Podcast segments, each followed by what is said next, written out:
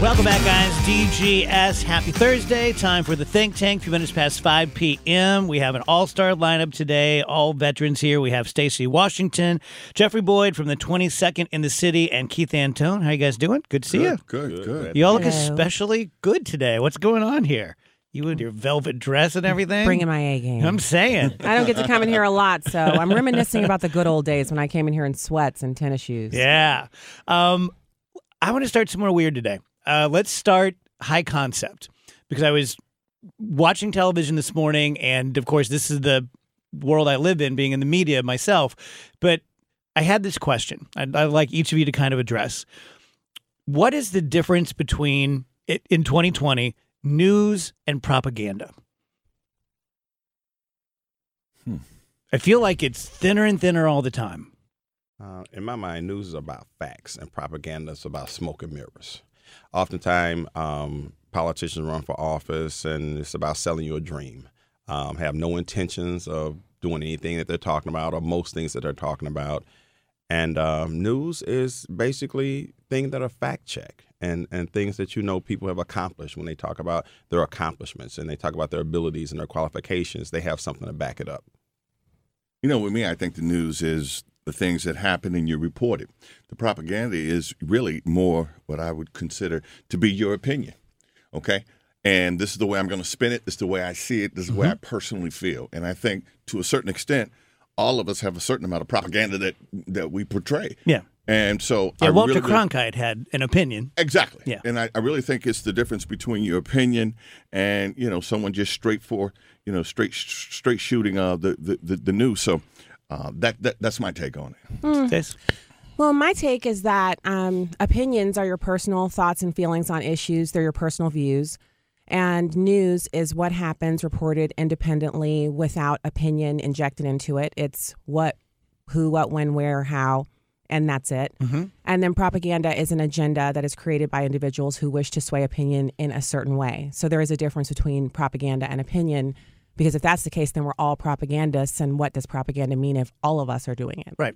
So. And it seems to me that when I was a kid and a young man, that it was probably 90-10, 90%, 10%, 90% news. And then you'd have, I remember even like the local anchor behind him, it would say opinion. And they would give an opinion, or the opinion in the St. Louis Post-Dispatch. Now I feel like it is flipped, and maybe you get 10% just, hey, this happened. There's 144 new, coronavirus cases or what have you. And it's so subtle, like not just to pick on the left or CNN, but I flip around like most people. And in the mornings, the Poppy and what's his name show, which bills Harlow. There you go, which bills itself as news, yet they just can't not spin it. And Fox does the same thing, but I just feel like it is a real disservice to our country, and to especially the young people of our country, that they're going to grow up not really knowing what news is. They're going to think that propaganda is news. Yeah, but if we go back to the, YouTube is forever, we go back to the tapes of, like, let's say the Clarence Thomas hearings, and look at how the senators behaved in that, and then look at how the news reported it. There was a slant back then. So that's, 25 years ago? And if you go back to my childhood, I remember distinctly, my dad would get up at 6, and I'd be up by 6:30, and the TV would come on, and we're watching Armed Forces Network, so there's one channel. And in the morning, it was from about 5 a.m. until 8, it was CNN. And Bobby Batista and Lynn Vaughn would literally sit with one of those little fatback computers in front of them, and they would glance down and say, Joe so-and-so reporter is going to come to us from, in this foreign country. Mm-hmm. And then they would go to him, and he would be on the ground reporting the news. Contrast that with what you see now today on CNN. There is no news on CNN. And I'm saying that as someone who's been on there, and they've actually sent me topics beforehand and said, this is what we're talking about. And then I get I'm on the chair just a few streets over from here at Channel 9 studio. The camera goes live, and he says, today we're going to talk to Stacy Washington about so-and-so. Now, I'm well-read. I keep up on the news, but I can't know every single topic and be able to discuss it. I at least need to have some kind of notice. This is what we're going to talk about. And they would do that to me so routinely that I no longer go on that station. Not because I don't want the traction. I mean, their ratings are in the trash can, but there's still millions of people who watch that. And I would love for them to hear the perspective of a black conservative from a Christian worldview. But I can't go on there if they're going to try to trick me into looking unprepared. That is when you get into propaganda. I was recently quoted in a news story down in Jefferson City. They misquoted me because they need to make me look unintelligent because I'm a conservative. I'm black and I'm not supposed to be over here. I'm supposed to be with the Democrats. So I have to be maligned. I have to be attacked and I have to be made to look to be less than I really am. Instead of just presenting me as news should, as face value, take it or leave it. If you don't like what she says, don't like it. If you don't like her, don't like it. They have to actually degrade me and downgrade the way that I speak, my language, and my viewpoint in order to make it so that I can't be validly over here on the right. That's propaganda. Opinions, we all have them. We all have a right to them. And those are important to have. And I want to hear other people's opinions, but I also would like to hear news. And that's where parenting comes in. You have to teach your kids how to discern propaganda from news. But if you don't know the truth yourself, then you're probably not going to get that propaganda meter right. Good answers. Jeffrey, I like what you said, too, about the difference between in campaigning facts. Dave Glover, I want a new radio show. I've been on the air 20 years. Here are my ratings. Here's my revenue, as opposed to, oh, I'm going to do this and I'm going to do that. And everyone's going to listen and I'm going to have a 50 share. That's just make-believe. And then news, in my mind, have become about sensationalizing stories instead of just really talking about the facts and how you can help people overcome adversity or whatever the issue may be at that moment. And it's really sad. I mean, I take to heart what Stacy just said about, you know, people trying to just tear you down because they do have an agenda. And all the cable networks, I look at all of them. I flip through and all of them have an agenda at the end of the day. But I like to be able to discern what the facts really are. And that's important. And that is what I try to teach, you know, my kids, to discern between, you know, what's reality and what's real. Yeah, we're so desensitized. Like, this is a little bit in the weeds, but I can't stand the Fox News alert because it's never an alert. It's always the same story that you've been doing for 8 hours. I love the way it sounds. Ding. I know. It's the bell. Because you're just like Pavlov's dog. You're like, oh my God, it's a Fox News alert. And then they're like, it's the same damn thing. Well, so CNN does the same thing too, right? At the top of the hour. Breaking news. Yeah. Right? See, this is what you've been wanting because I watch the 12-hour countdown to Mayor Pete's. What? Yeah. So I think they all do it. So we don't have cable, so I don't get the Fox News alert unless I'm in someone's studio or if I'm at Fox News. So I don't get it. So that's why I like hearing it, because I never get to hear it. I don't hear the Fox News alert. But I do get to, because I only watch the clips and I only watch news online, I get to kind of say, okay, instead of watching the whole show where a show is crafted, you have a monologue and then you have guests and then you have stories and all of that, I'm just watching bits of it and then I'm going and finding out, what do these other people have to say about the same thing? It takes me longer, but I know I've gotten more than one perspective. And the Bible says you're supposed to take all of the viewpoints before you form your opinion. And you lay them up against, obviously, the facts, which takes research. And then you say, what does God's word say about this? Which you should have known to begin with because you should have been studying your word. Now, I know if you're listening and you're secular, that's nothing to you, and that's fine. But Dave asked me in to share my opinion. You remind me a lot of Alvin Reed. The two of you calm me because a lot of times, Stace, I'll have you on, and even I will be like, Stacy, this just happened, and you're always like, you never look like that. I don't really care. You always look cool. Like, but you'll say like, you know what? I don't care about that. Well, I don't care about some of that stuff. Some of the stuff, honestly. The older you get, the less you care about everything. There's this couple of sayings online that are not safe for work that kind of apply, that you just don't care. But it's not that you don't care about anything. It's just that some of the stuff, if you have to boil everything down and say, look, I only have so many hours of the day that I can pay attention to something. And I need to make sure that what I'm paying attention to is in the majors. And then you add in the minor stuff as needed. Yeah. Then you will get to a place where you're kind of like, well, I mean, I do care about some of the stories, but I don't care enough for it to be like my major main thing. And some of this stuff, like, we are so far away from, even though obviously the Democrats are in a real battle over who's going to be their nominee, we're still kind of far away from them making the total decision. So it's not catastrophic yet. I mean, I just did a thing on LifeSet TV about the end of days for the Democrats if Bernie Sanders is the nominee. Well, is it really going to be the end of days? I don't think so, but James Carville does, so I watched him talk about it on MSNBC, and he had some great comments. And it's so interesting you said it, because I don't even think that you know, it's way too early as you talk about the nominees. It's way too early. Back in 1992, the first 11 caucuses, Bill Clinton lost the first 11 caucuses / primaries, the first 11. And he went on to what? Become president for 8 years. So I think you're absolutely right. It's way too early. Pete's not going to your original point, though, that's not going to sell donuts. No. To say like, hey, what's going on in 2020? Well, it's kind of early. Let's talk about something else. Yeah. That doesn't sell. Well, yeah. But there's so much news. So this is what I've done. So you go to CNN on YouTube, see what all the clips are. Go to MSNBC, go to Fox News. Then head over and check out somebody like Tim Pool or some of these younger people who they just do at like a 10 to 20 minute show on one or two topics, or go to one of your blog sites where they do highlights of the news. There's so much news. I remember when we used to actually be able to get a fully rounded view of what was going on in our country. No offense to other countries. I mean, God love you, but I want to know what's going on in America. And we don't get that anymore. Like you can get a little bit at night on the nightly news, but some of that's just the rip and read from the AP, and I no longer trust the AP. So I'm kind of like, dang, I know that where you got that story. Like, unless it's from St. Louis and they're actually on the street interviewing St. Louisans, a lot of that stuff just gets ripped and read from AP. Yeah. So, you know, yeah, I hope I have a calming influence, because I oftentimes will be just driving to the next thing thinking turmoil, destruction. But it's not. It's not turmoil and destruction. We're in America, for goodness sakes. It's awesome. All the time. Let me, Tony Colombo asked a good question last night, and Rich, I don't remember who he asked it of, but it was Jeff Smith. He said, which is worse for the Democrat Party, 4 more years of Donald Trump or a Bernie Sanders presidency? I thought that was an interesting question. Like 20 years from now, which of those would be worse for the Democrat Party? Of course, 4 more years of Donald Trump. Absolutely. Absolutely. Oh, my gosh. Absolutely. Yeah. So 4 more years you guys ahead. Haven't seen the clips of, well, first of all, Bernie Sanders vacationed in communist countries for his honeymoon. The guy actually thinks communism would be a viable option for America. He is advocating for privatizing or taking the private healthcare market away from 177 million Americans, like my husband and our family, where we get employer-sponsored insurance.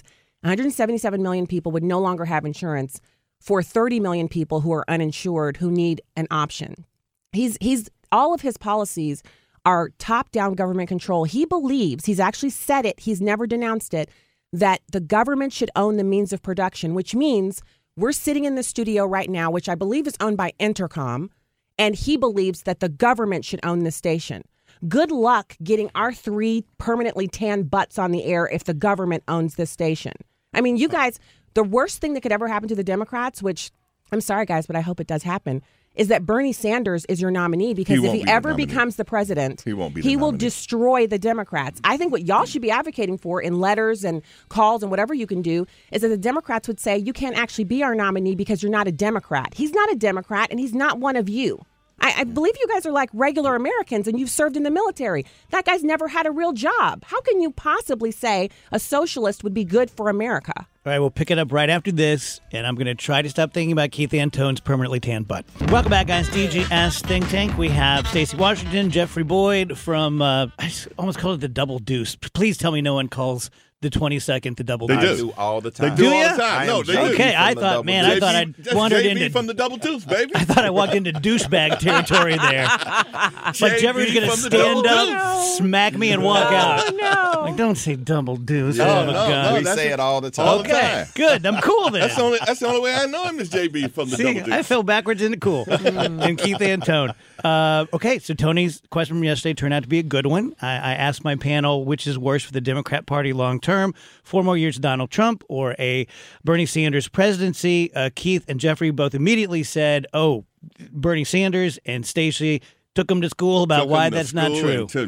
Took us up one side, down the other. Four years of Donald Duck would be better than Donald Trump. Yeah. So let me just put it out there. Anybody we have in the field right now will be better than Donald Trump. Period, point blank, end of story. Yeah, here's what I want to push about current president. The current president is a very divisive person.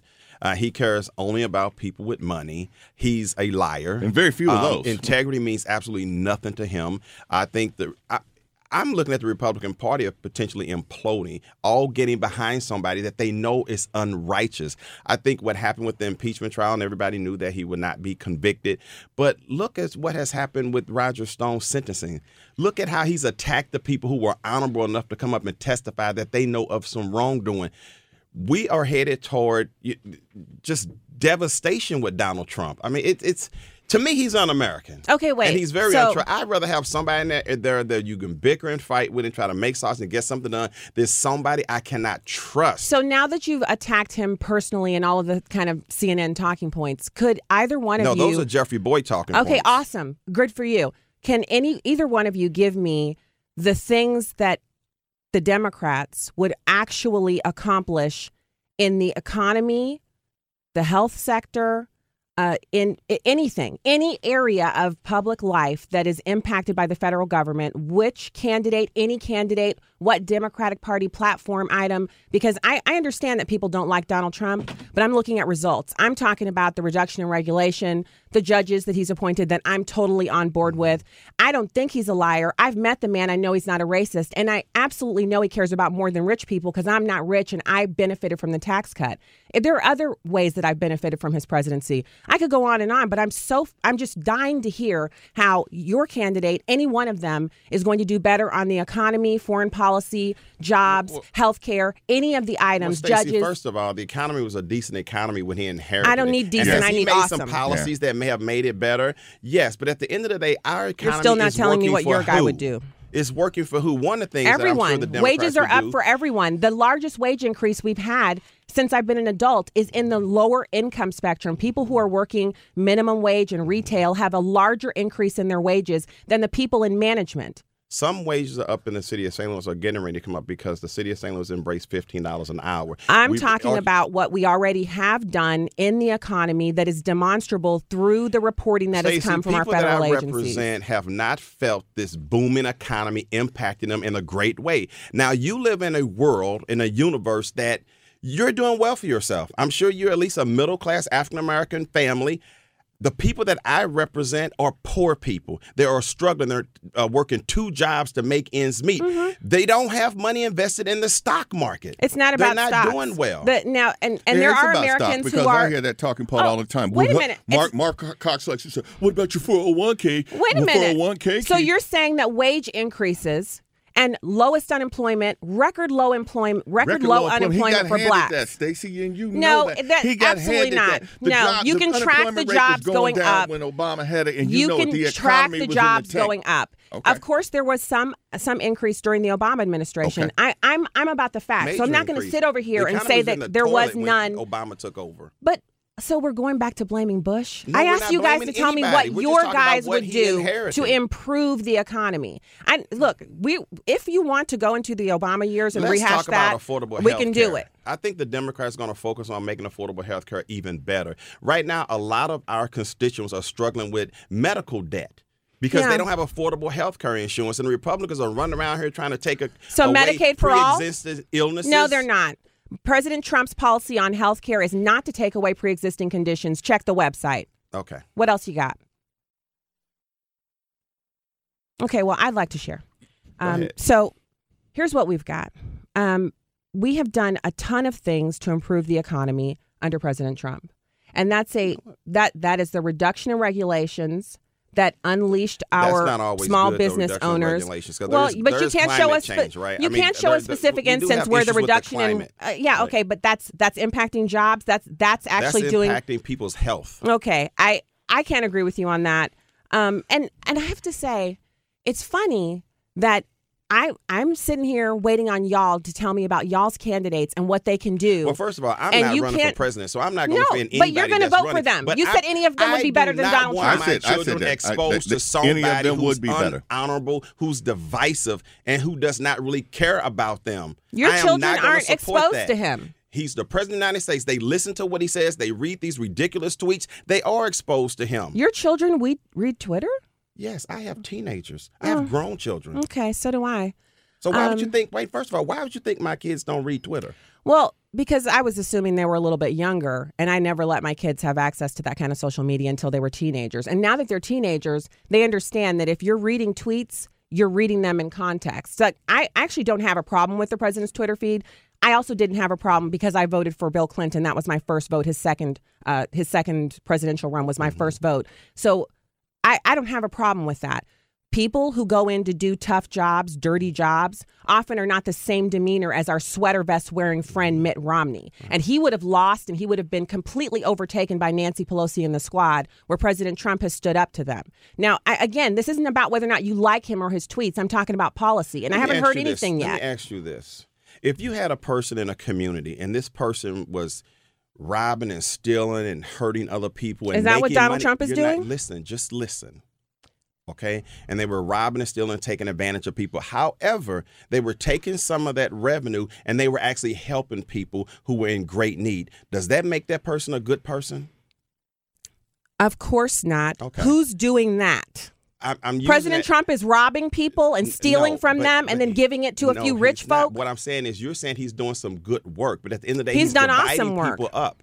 You're divided because you're giving it to rich folk. He's giving it's his family is the tax cut benefit the wealthy. They don't and need me, any more money. Who I'm not wealthy. It didn't benefit me that much. Okay, well, here's an issue that I'm having. Define wealth. Here's an issue that wealth is it if you have $1 million, you have $500,000. Well, I go with $200,000. I go with the standards that they put on who's middle class. Well, okay, so the median income for a household in the United States right now under President Trump, household of four, the median income is $68,000, which is up almost $10,000 since the beginning of his presidency. And that median is based on half above, half below. It's subjective too, right? Because no, it's not subjective. Definitions have meaning. Of dollars, and then some people making $10,000. So you take this median amount. So the whole issue that you have with President Trump is that he's rich. Sometimes we have to drill down and look at what's really happening in our communities, because it's like the weakest link, right? You're only as strong as your weakest link. And when you have a community that's struggling and you have crime, and you have poverty, sooner or later it catches up with those who have more. How do Democrats take care of those issues? If you elect a Democrat as the president, what would that person in their administration do to help those issues? First of all, it would be my hope that we have a president that really cares about our infrastructure so we can put people to work, right? Building our roads and bridges. That would help. You think that's the primary economic driver is infrastructure, not private businesses? Did I say primary? I didn't say it was primary. That's what you said was one thing that we can do. That I would hope that their president. So the president actually wants to have an infrastructure package, but Nancy Pelosi is not willing to do it, and that kind of a bill originates in the House. Well, a lot of bills, probably hundreds of bills over there that the House have sent to him, and he's sitting on social policy bills. Those are not bills to deal with infrastructure. Those are bills to deal with punishing people for, as you guys like to say, who they are. What do you mean by that? Well, I mean, one of the bills that they just passed a bill, something to do with making every person who enters the country illegally automatically a citizen. That's what the people in your party are working on. And you're saying Donald Trump's a horrible person when we have 1,800 fiscal year 2017, 1,800 kidnappings, over 5,000 armed robberies. Just hundreds of people who were sexually assaulted and raped. All of those were done by 122,000 illegal aliens. Okay. And your party wants to legalize those people and not have any vetting process for people coming into the country, basically destroy our immigration process. And you're saying that Donald Trump is the one who's robbing people and destroying them and doing mean stuff to them. Donald Trump is taking advantage of illegal aliens. He owns companies in which those workers, migrant workers, are doing labor, sweat labor for him to benefit people like him and a lot of people hotel workers who were illegal aliens were let go after they were found to be in the country illegally working for Trump hotels. Plenty of people are still here working with people like Donald Trump and his cronies. And we would and not have. Be. There's going to be a special coming on. I think it may be MSNBC, and I'm looking forward to watching it. And it has to do with where our food comes from and how so many workers are low-wage workers that are picking fruit and vegetables, and it's getting to our plate. And if it wasn't for them being paid pennies, we would be paying an enormous amount of money for the food that we consume. Let's pick it up there. This is officially the least words I've ever said during a segment, and I love it. It's the Think Tank and the DGS. Quick break. Welcome back, guys. DGS, the Think Tank. We have Stacy Washington, Jeffrey Boyd, and Keith Antone. So we have had this discussion many times, and I'm probably the least qualified to talk about it, so I'll just ask the question. As I look at it, and I... the farthest thing away from an economic savant you're going to find. But all the economic numbers I see, including women, minorities, are the best they've been in 50 years. And Jeffrey, we've had this discussion many times here in the think tank that it helps until you get down to a certain strata of society, and then it doesn't help. Mm-hmm. And you obviously think that the Democrats can, we can hear that the Democrats have an answer or a better answer for that. How do we do that? Because there's always going to be a lower economic class. Yeah. Even if that lower class were making $100,000, there's always going to be, okay. So the Trump economy, we'll just call it, and I'll grant you that Bush was terrible, Obama were doing better, and then Trump is just dunking the ball. How do you or your party, Keith, jump into, raise that so that more people are being helped by this economy that all the numbers look great, but at some point it's not helping these people, like the people you represent in the 22nd. What do you do? What do you need? How do we do it? Well, first of all, criminal justice reform. We've already done that. First Step Act, done. President Obama did more investment in our educational system, especially our urban centers, public education systems where they have crumbling school buildings, underpaid teachers, right? And more training opportunities. I mean, that's just a few off the top of my head. But if you don't, and mental health is another one. Poor people have been taken advantage of. They've been just, put out there in poor conditions without a lot of equity and access to what most people who are middle class have been exposed to. You can look at our public school system and use that as a case study. The St. Louis County schools versus St. Louis City schools. Every resource they could possibly think of out there. They had computers and laptops years before St. Louis Public had them, right? Do you want to know how that gets done? So our kids are behind. But do you want to know how that gets done? I'm willing to listen. Okay, because I really get upset by this because I was an elected member on a school board, so I've seen how school board budgets work, and it was in a AAA-rated district, the number 1 or number 2 rated, depending on the year, in the entire state of Missouri. So I've spent time working on this, and I also worked on a program to help get the Black achievement gap, to collapse it for Black kids, because that achievement gap exists in inner city schools and it exists in the suburbs. And I didn't want my kids to fall into it. I couldn't really understand it. How can you be at home with both your parents there and doing well and you can't test? So first off, you're talking about the money that's being spent, and you're saying more money needs to be spent in the inner city schools. Mm-hmm. Well, inner city schools usually have a higher per pupil expenditure because they have to spend more money on security. Yes. And so that is built into the pie. So money from the county actually goes up to the state level and then gets redistributed so that even in the city schools, those schools are supported by the suburban schools. That's the first thing. The second thing, and you can check it for yourself, that I didn't write the law. I'm just telling you about it. Mm-hmm. The next thing is that you're talking about the difference between like when computers come into a building or when smart boards come in. Mm-hmm. Well, as a mom, when our kids went to school in public schools for the first, through grammar school, that happens because parents come in and they say, my husband is using a smart board at work. They just brought 20 smart boards and he's using it. And he thinks it would be great here. And a parent or a group of parents will get together and buy a smart board and put it in a building as a test. And then they say to the school board, their elected officials, I want you to make room in our budget to put smart boards in all the buildings. The school board says there's no money for that in the suburbs where you think all the money is. And then the parents get together in their PTAs and have fundraisers and raise the money to get them. And they start the program off. And then over time, the school district replaces them and bills them in. That doesn't happen in lower socioeconomic strata districts because the parents don't have the money to raise that stuff up, but it is not built into the pie. Now, a lot of parents who would listen to you talking about this, who live in the suburbs and their property taxes are high because their kids sending their kids to Christian school, but they're paying property taxes to the public school and their local taxing authority, are going to get really bristly at listening to you say we need to send more money to inner city schools that are already funded at pretty much the same level, but have that huge built-in security cost. So the issue goes back to the families themselves. When I talk to you about a smart board coming in, this is something I watched happen. This isn't something I'm making up. I watched it happen in our district. There were no smart boards. And then all of a sudden, one elementary school building had them because a mom and a dad did it. The others replicated that. And that's how they came in. These other programs Technology people will, you know, your technology district person will advocate for them, and they have to get it built into the budget. And so it's a long multi-year process. Mm-hmm.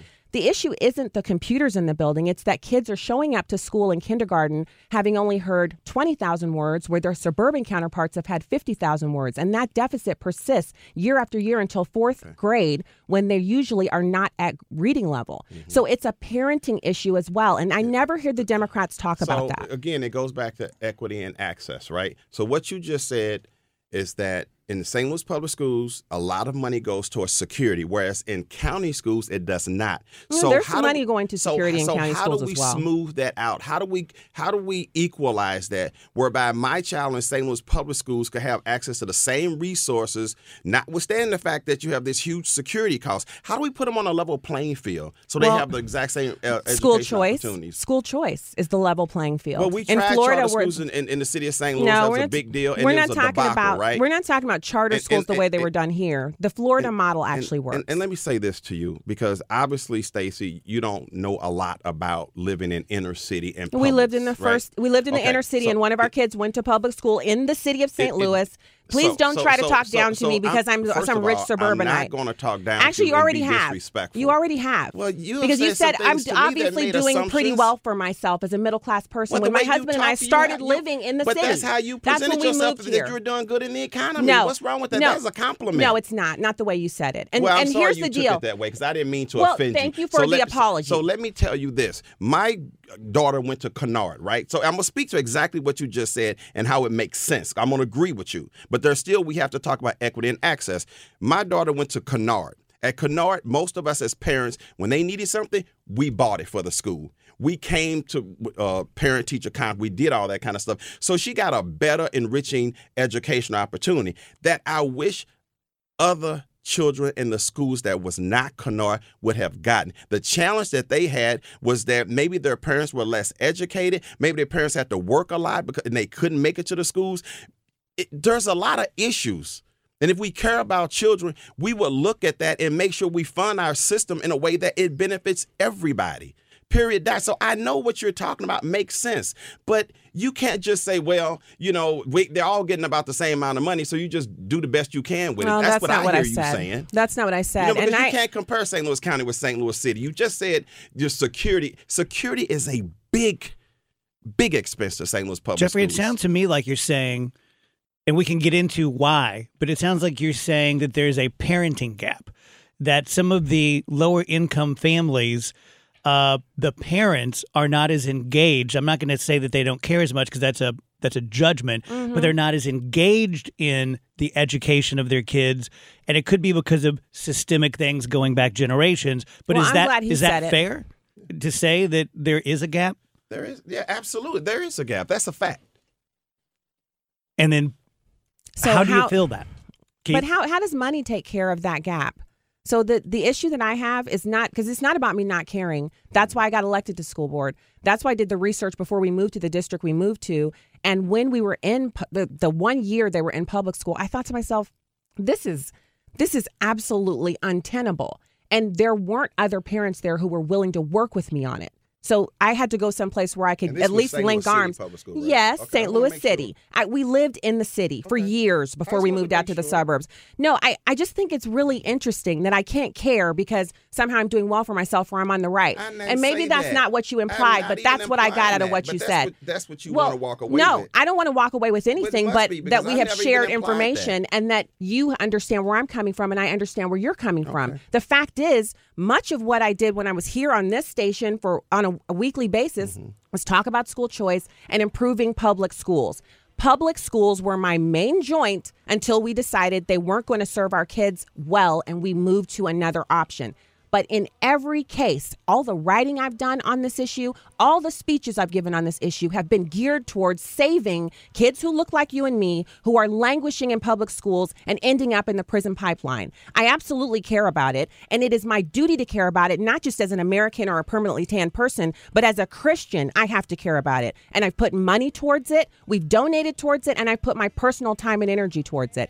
The solution is not more money, and me saying that doesn't mean I don't care. It means I've already researched it, and that's not going to do it. Okay. It's going to take more money when you get through talking, because there are a lot of issues that you have to deal with. Some of these schools actually need social workers because of some of the issues these kids are dealing with at home. And they come to school and they bring it to school, and they're disrupting the classroom. So my child cannot learn because your child is being disruptive. And all the teacher can do is sit there with the child, or you send them down the hallway somewhere. But that doesn't help that child. We need to care enough about that child to get that child some help. Got one more segment coming up after this, DGS. It's the first time we've had a personal song request on the think tank, but Keith Antone thought this would be appropriate. I mean, it just kind of fit the mood, you know. You know, it's hot, baby. It's hot. You've been noticeably absent during the last couple of segments here. I mean, I'm sitting on the sideline. Jeffrey hadn't tagged me in, you know, and he didn't want me to get a piece of this action. I saw him reach. I just didn't see your hand anywhere. Look, I was like, whoa, you take that on. No. I mean, I think both of them have some good and valid points, but I do think, though, I want to get back to what you said about the gap and throwing money at it. I mean, you know, because I've been blessed to, and Jeffrey has known me for a very long time, to have been lived in the city, had city schools, and then blessed to, I can send my son to CBC, you know, and my other two children to another Christian school. So I've seen both.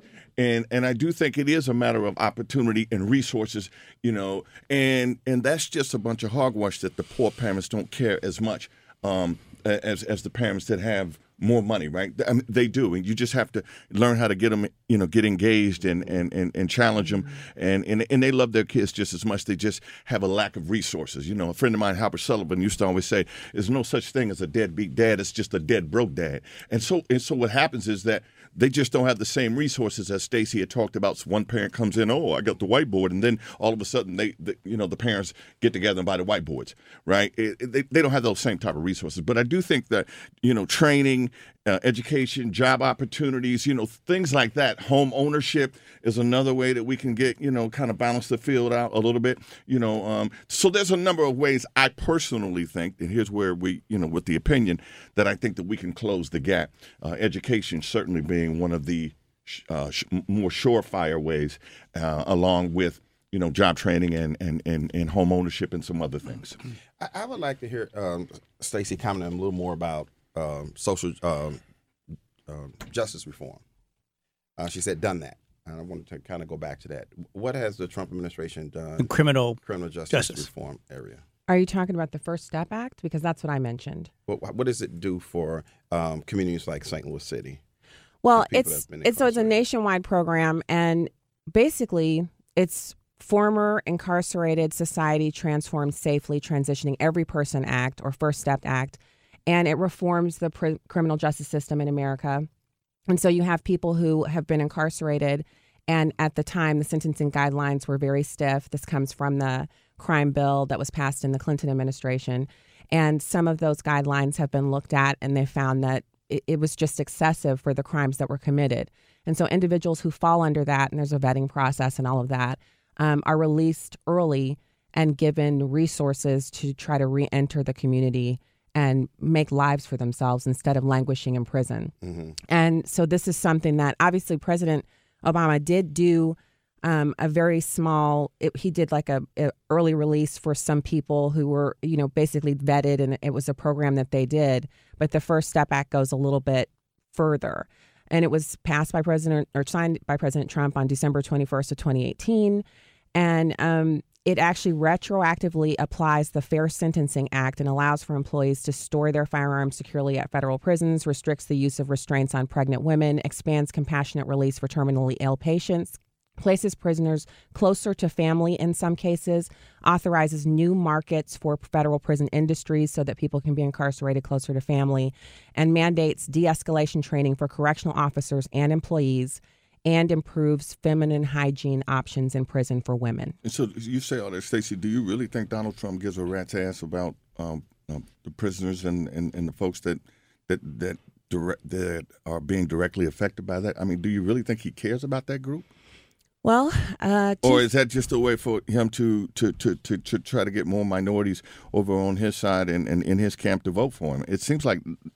I don't really think that guy cares. I don't think he has. So, I mean, so two things. First of all, if he really didn't care, because he's the president of the United States, he would not have signed the legislation. But I think the other part that really it kind of needles me about what you saying he doesn't care, is I've met him. I've actually met him and I've spent time with him. I've seen him speak 10 times.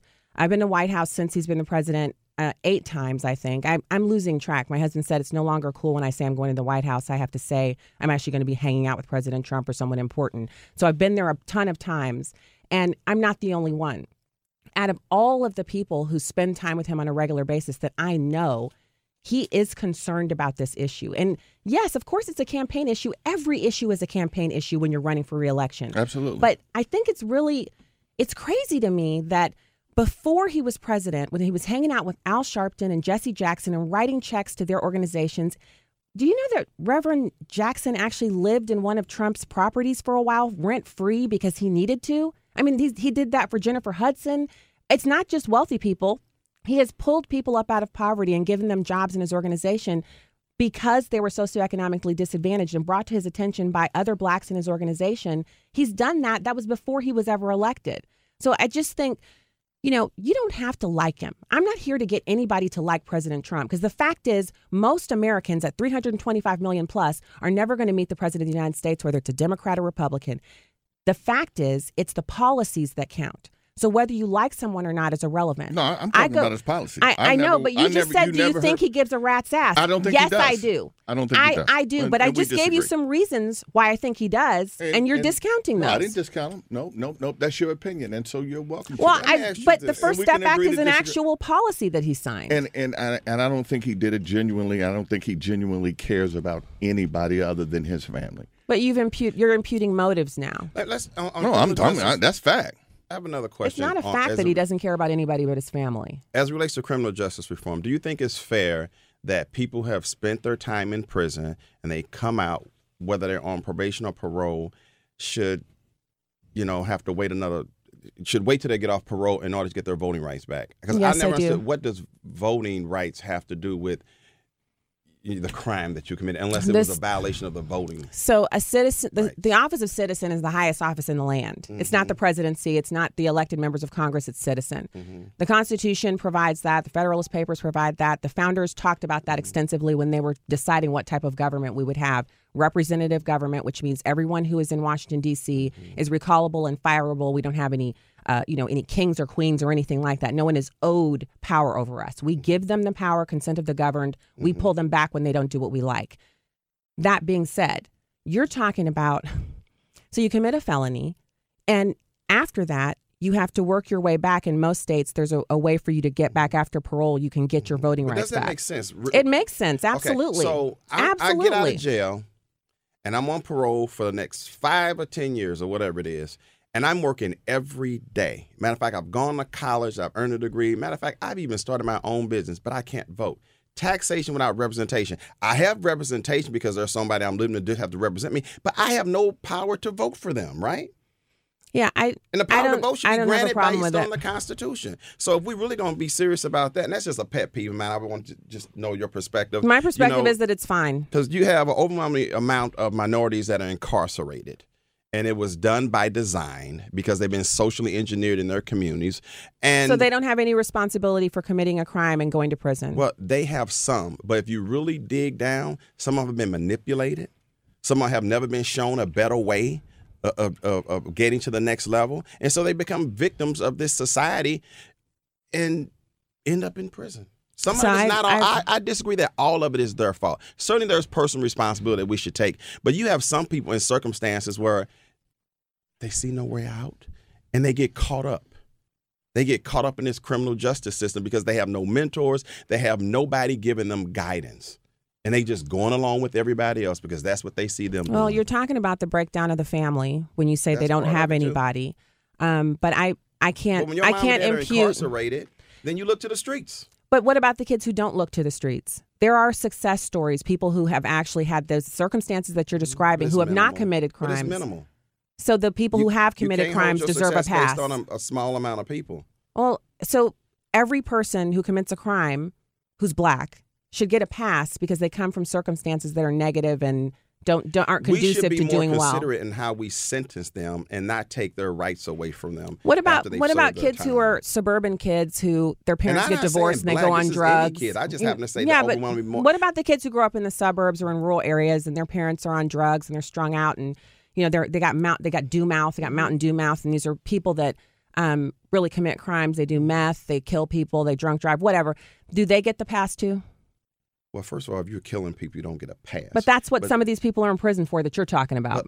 They had bad circumstances and they've killed people. A lot of people in prison for nonviolent offenses. Well, you didn't really delineate that, so is that what you're saying now? I was just getting your perspective in general. We're just talking. Well, I can't get general about rapists and murderers and people who've committed gun crimes, armed robberies, kidnappings, sexual assaults, child molestation. That's the kind of stuff I can't really get. Jeff, I have a big question for you. When you say that an overwhelming number of minorities are in prison because it's been engineered, mm-hmm. was it engineered, do you think, by white people, by Republicans, by the government? Like, who engineered it? The government had some part of that, because when you go back and you think about how crack cocaine was introduced, to the United States, and how you had a lot of petty drug dealers out there trying to make a hustle, and how so many of them went to prison, and how Bill Clinton came up with this 3 strikes you out, and then you had this pipeline. Remember, it was the black community who asked Bill Clinton to tighten up on the crime because neighborhoods were being destroyed. And you know what? And sometimes we have to be careful we ask for. I happen to be the type of person, I'm thinking that if I make this decision today, how does it impact us down the road, especially being a legislator? If I vote on this, how will it impact us next week and years to come? And unfortunately, when people are in their emotions, they make laws based on their emotions, and they really don't understand the impact of may happen. It was black clergy and people in communities. Up for not paying child support. That is the most insane thing to do. So you lock this man up for not paying child support. You don't stop his child support, but he's in jail for a whole year for not paying child support, and he's not making money, by the way. But the child support lockups, that's one thing. But when you talk about the Clinton crime bill, I don't understand everybody completely panning it when black clergy and community leaders came together and said, do something about this crime. And it wasn't that they were in their emotions. Their kids were getting killed. Yeah. Their neighborhoods were being destroyed. These are hardworking Americans who happen to be permanently tan, who were watching their neighborhoods go from really nice neighborhoods to drug-infested hellholes. And they were literally saying, you got elected on our votes. Do something about this. And so when they cracked down on that crime, a lot of people got incarcerated, but those neighborhoods no longer degraded, and those kids stopped being killed. So it's not getting in your emotions to say I'm you not want sure to if see the kids crime. Stop getting killed. And I'm not well, sure. If so the, you're if saying the it didn't have an impact. It didn't. I read plenty of research. Overnight. It turned the tide. It turned the tide. Once you destroy the neighborhood with a proliferation of drugs and everything, the neighborhood is going to crumble, and then you're going to come back and start rebuilding. Then I'm only going by what I've read about it. Well, there's always different perspectives, right? But I'm going by what I've read about it, the research about what the impact of the Clinton crime bill was. That was not a smart bill. A lot of people were incarcerated. And even Bill Clinton admits today that it was not the right thing to do. Well, it's not popular to say the Clinton crime bill was a good thing. And the Democrats are actually making former Democrats who did good things, medium things, bad things, everybody's got to apologize for almost everything they've done. And that doesn't make any sense either. Well, sometimes I think you do have to apologize. If you realize that what you did 10 years ago was a mistake, it's okay to say, but if it wasn't a mistake, you shouldn't have to apologize for it. To that point, well, that's relative then, right? Bringing it to... It's not relative. I'm making a statement of fact. You don't have to apologize for things that aren't wrong. What do you think of, concretely, Bloomberg apologizing for the stop and frisk and now apologizing for his comments about redlining and so forth? Is it, okay, good, Mike, you made mistakes, I'm glad you're apologizing, or do you just see it as pandering? Well, it's unfortunate, that in politics, we know that everything you've done your entire life comes back to bite you, right? Yeah. That's just the way it is. Normally, we teach our kid, when you make a mistake, you do something, now you go apologize and shake hands and we're friends, and everything is cool. It's not, unfortunately, this is going to... It's going to bother and it's going to upset. It's going to be a talking point from the right. I see that, and some of the people even in even on the Democratic side, I see them bringing this up on I'm watching the social media and I'm seeing them, hey, is this the guy you're going to support? Look at this, mm-hmm. and unfortunately we're living in a time where we don't want to be forgiving. We don't want to let our Christian values come out. We're living, especially in politics, Jeffy. And you've been in this game a long time. What you've done. And your record. You have to run on your record what you've done, and I think it's going to hurt Mike down the road. I really do. Unfortunately, I accept his apology. I'm one of those. I'm one of those folks that if you say you're sorry, you made a mistake. Okay, cool. Let's no harm, no foul, right? But in politics, it seems like to me that they make you take it to your grave. Yeah, I think what's important is if you made a community better by violating somebody's constitutional rights, but you made it better. It was still wrong, and you should apologize. Now, being in politics, I take it as it's a business, it's a job. I don't hold people to the same standard of what they said 2 years ago because we should evolve, right?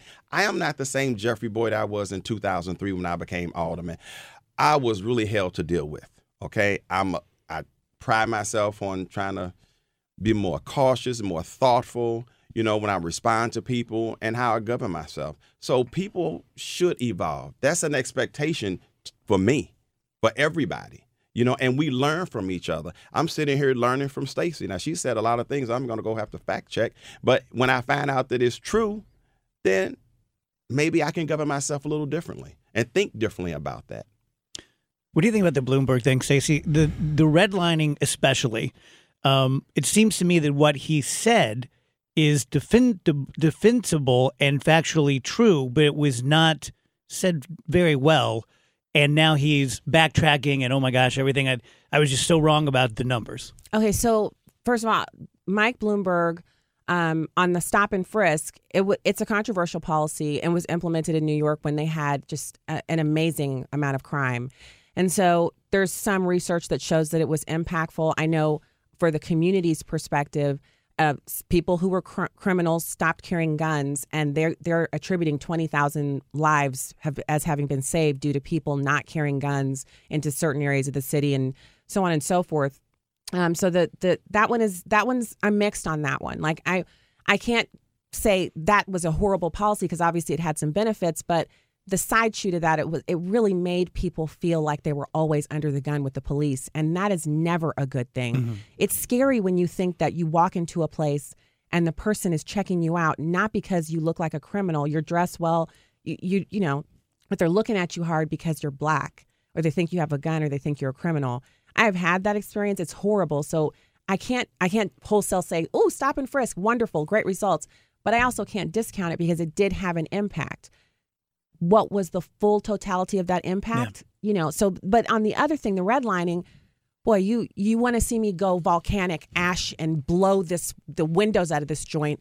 Let's talk about real estate. My husband and I, we've bought homes. We have the last home we bought, they refused to give us the keys after the money had already been wire transferred. The next morning, I called the realtor and said, "Hey, I don't have keys. Are they in the box? What are we doing?"